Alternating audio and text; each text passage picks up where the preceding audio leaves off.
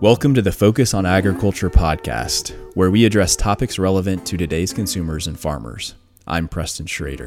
And I'm Jason Carr. Preston and I are Technology Development Reps, or TDRs, for Bayer Crop Science. As TDRs, our primary mission is to help solve agronomic challenges that farmers face and to understand how to best utilize the Bayer suite of products, including traits, genetics, crop protection, as well as digital tools, to create solutions that are tailored to each grower's unique farm. We have a couple goals with this podcast. The first being to help farmers across the country to address challenges that they face throughout the growing season while introducing them to game changing technology that has the potential to radically benefit their farming practices. We also want to provide the consumers of ag commodities who are not necessarily involved in agriculture with information about the practices farmers engage in and the reasons behind them, to hopefully provide a greater level of understanding and comfort with how their food is produced. So today we're joined by Cody Evans. He's a weed management TDR, one of me and Jason's colleagues here in Illinois.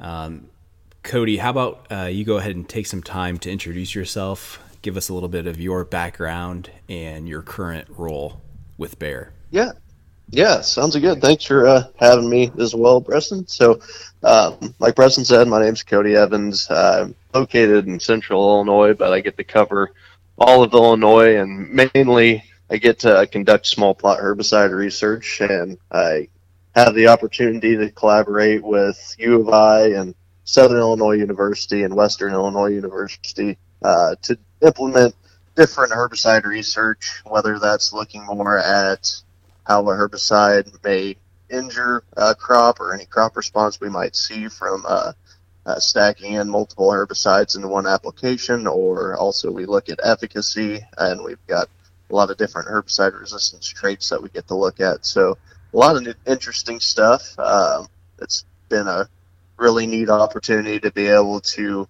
come into a position where I'm essentially doing what I was able to do in uh, grad school and throughout my uh, college years, uh, where I was able to get into herbicide research and get a really nice exposure to that small plot type of situation. But um, you know, for the most part, uh, I grew up on a small farm just south of uh, Jacksonville, Illinois, and uh, we, around the time I was younger, we were starting to see the glyphosate resistance uh, begin to become more of a widespread problem.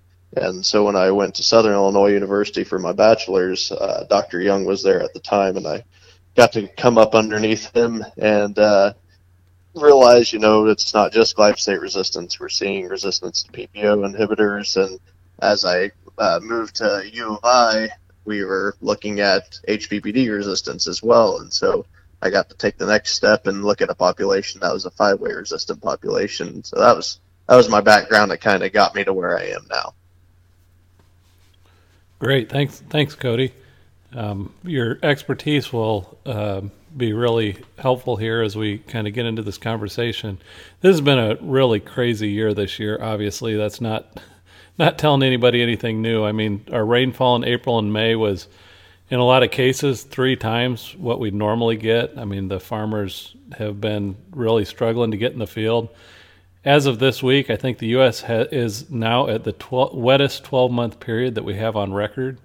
Um, mm. For over seven months, there hasn't been a single county in Illinois that's been in drought conditions, which is another record. I mean, it's just uh, historically high rainfall totals and precipitation that we've been having, even going back into the winter with the the snow. Mm-hmm. Um, we're we're the farmers have really struggled at looking at soybeans. Um, we're don't we're around half the crop has been planted compared to about 92% normally at this time um, in the state of Illinois. And nationally, the picture is a little bit better, but um, being that Illinois is a big portion of the, the national data, but um, 60% about of beans have been planted nationally compared to 90% in a normal year. So we've really, um, we're really way behind on a lot of things. Um, and it's it's been a struggle and, and obviously in a year like this there's there's a lot of weed control considerations that come into play mm-hmm. too. So that doesn't just yeah. affect the crops in the field; it affects the herbicides also. Agreed. Um, we're seeing quite a bit of different interesting stuff out there this year, and like you said, with all the rainfall, it some areas received quite a bit of rainfall. Other areas just received one rain after another, even though they're smaller amounts. They consistently stayed wet. So uh, this resulted in guys putting off burn down applications for a really long time because they knew they weren't going to be able to get in the field um, and plant. So we held off. Um, so we see some resulting issues coming out of that. I'll catch up with that a little bit, but we also got to see. Um, I've been walking a lot of fields lately. If we've got situations where, say, we used a chloroacetamide, um, like uh, S-metolachlor or acetochlor, and paired that with atrazine and corn, which a lot of popular products are that way. Harness Extra, for example. Um, somebody put out that as a pre in the cornfield. What we're seeing is all the atrazine's been washed out, and now we're starting to see those larger seeded broadleafs like Morning Glory or Velvet Leaf begin to pop through uh, a little bit quicker than we would normally see because that atrazine's being taken out of the soil profile where the harness uh, or the acetochlor portion is still keeping the grasses down, some of the other species are beginning to pop through a little quicker than they normally would. So making sure that we go out and scout, uh, make sure, you know, we not just driving past the cornfield to see if we've got a decent stand, make sure we're double checking to make uh, to see if there's any flushes beginning to pop. Um, also, I kind of talked about that whole issue where guys waited a little bit on burn down and um, this is one of those years where if you didn't have a mare's problem in the past, you might have found out this year that you have a little bit more of a problem than you were thinking. Um, a lot of guys had some fields that were delayed with tillage and might have switched to no-till or um, were consistently no-till, but weren't able to get a burn down out, and so a lot of uh, delaying happened, and we saw mare's tail begin to bolt, and a lot of guys went out and tried to control that. Uh, some using contact herbicides and figured out that once mare's tail begins to bolt, it's really tough to control if you're not using a systemic herbicide. Uh, so some of these guys that even went out and planted into these fields that they were thinking, oh, we've sprayed it, you know, we need to get in there as quickly as possible. And now you've got a planted crop in, and we're also looking at um, oh, an issue with we've got a hardened off plant here that will be pretty tough to control. So we've kind of established that the contact herbicides haven't worked. So we'll need to switch over to products, for example, like in corn, we can utilize an HPPD uh, inhibitor along with atrazine that'll help out with a little bit of synergy there and some Roundup, or even adding in dicamba products in corn. Uh, we watch the height, make sure that we use a product that would have a safener in it um, and then in the soybean, um, utilization of the Extend program there worked extremely well um, to try to catch some of that mare's tail that we've already got one shot on, but we need to try to control it. Uh,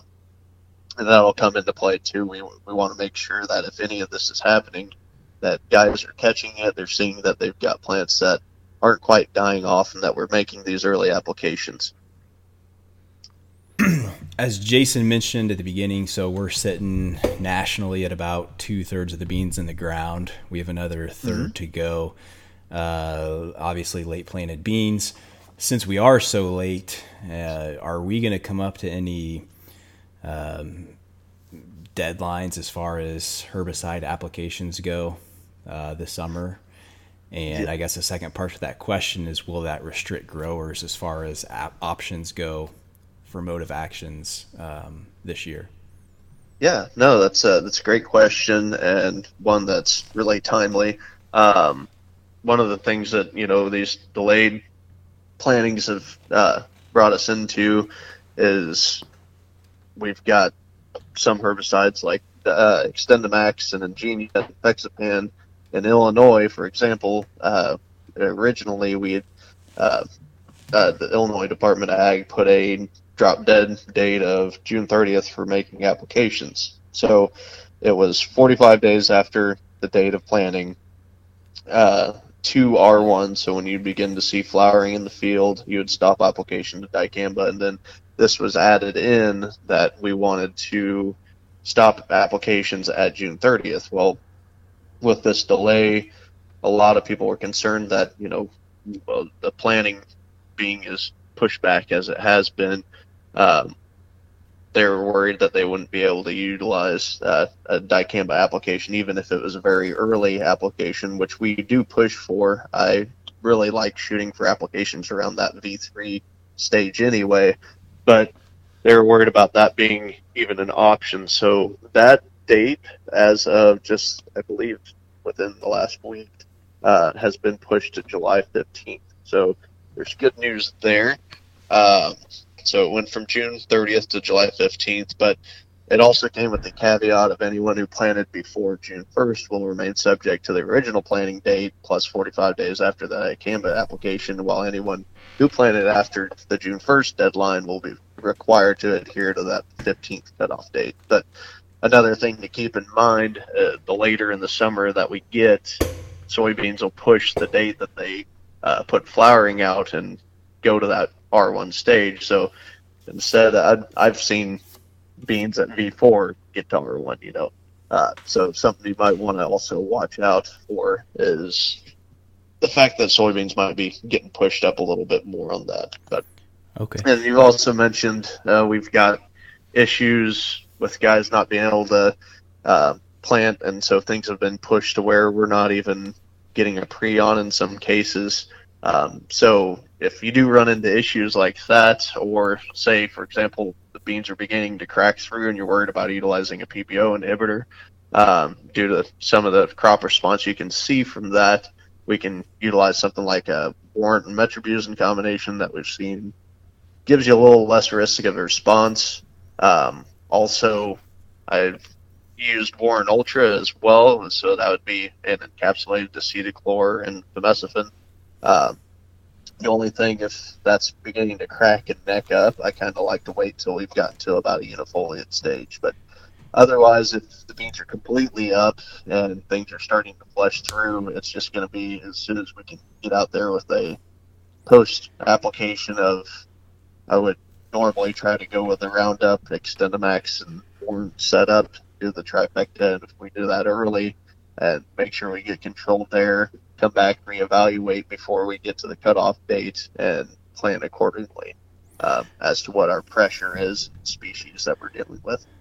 So, Cody, you've referenced a couple times uh, the labels, the herbicide labels, and um, you know, obviously the the days are past when you just pull the label off the jug, although it's still there. But um, how important is it that that people go online and look for updates to those labels to make sure they're following the label directions?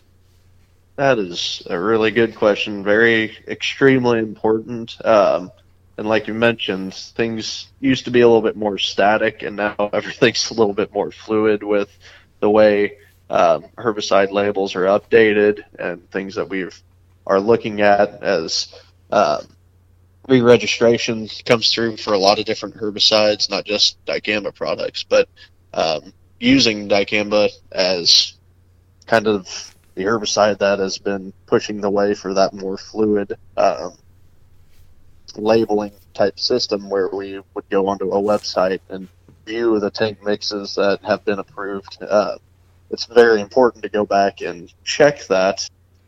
And that's a that's a great reminder too. And and um, obviously the labels a lot of research and a lot of lot of work goes into creating those labels, and they're there for they're there for a reason. And and following those labels um, not only is the the law, I mean, it's it's the label is the law, right?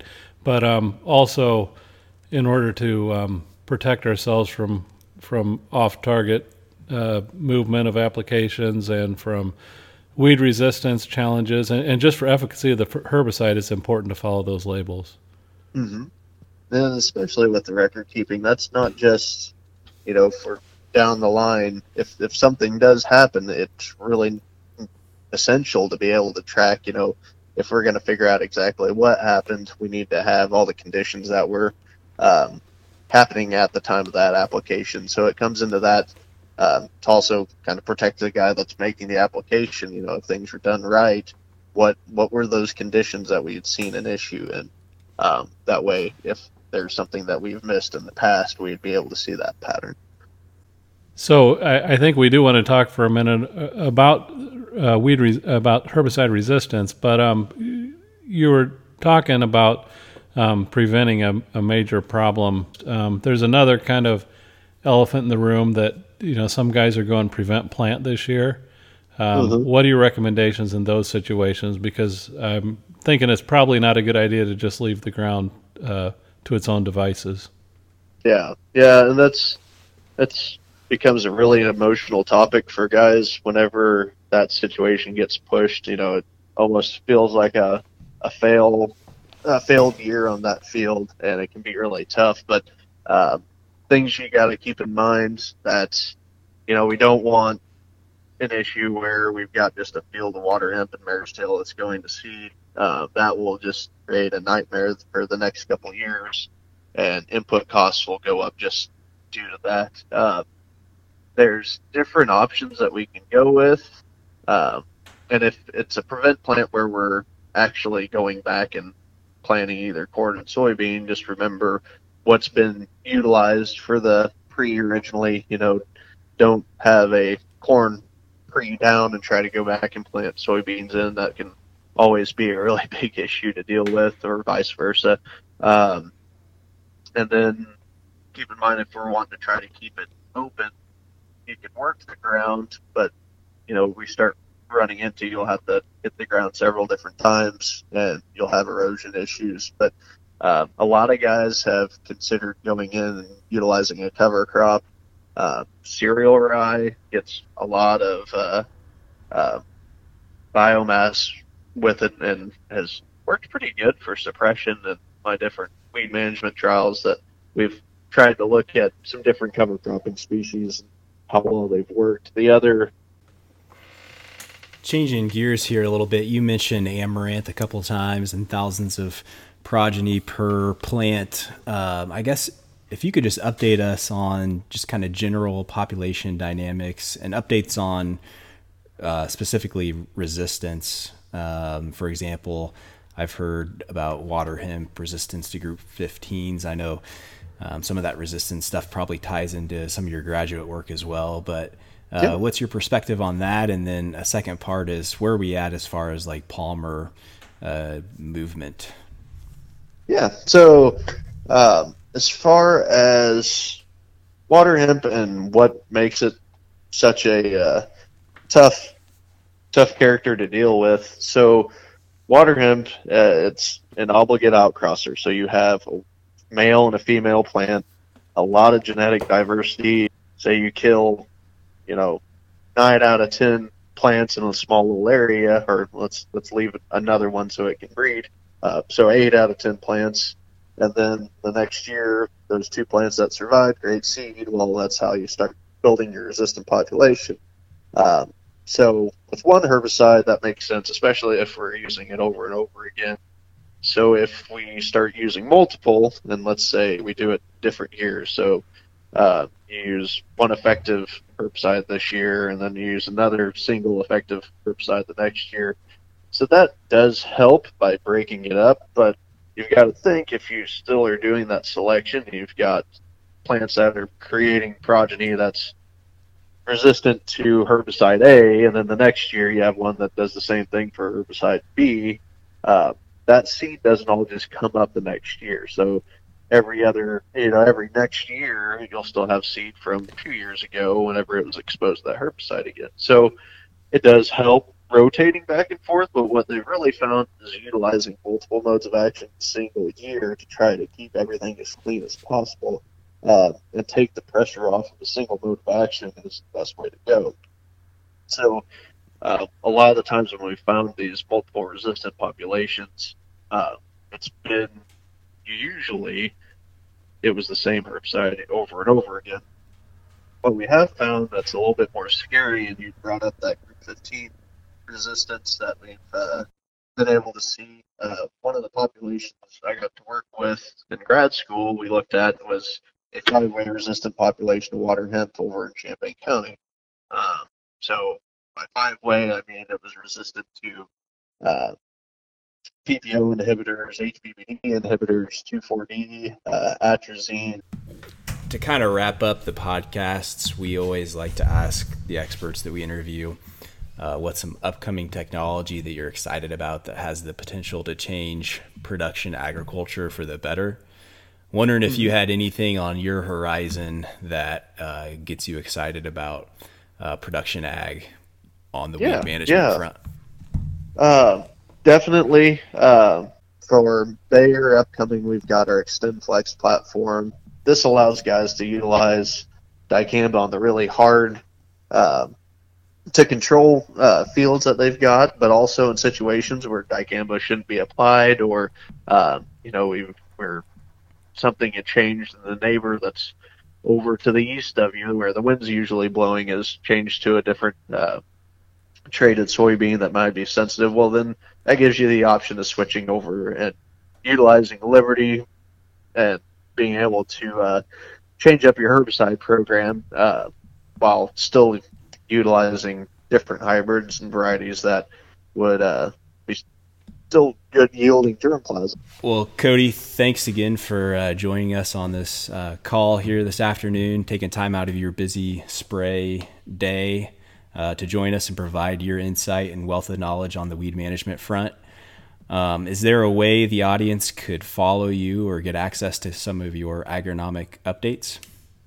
So yeah, um, I've got a Twitter handle. You guys can jump on, follow me. Usually, I try to put some updates from some of the research that we've got going on in the field, uh, some of the different things that I'm getting to see. But uh, my Twitter handle is at ilwn T E C H D E V. So at ilwn tech dev out there. And as a bonus, they might get to see a picture of your smiling mug. I don't know if that's as much of a bonus as we're uh, painting it out to be. All right. Well, Cody, thanks again for uh, stopping by and have a good weekend. Hey, no problem. Thanks for having me. And as always, it was great talking to you guys, and we'll catch you later.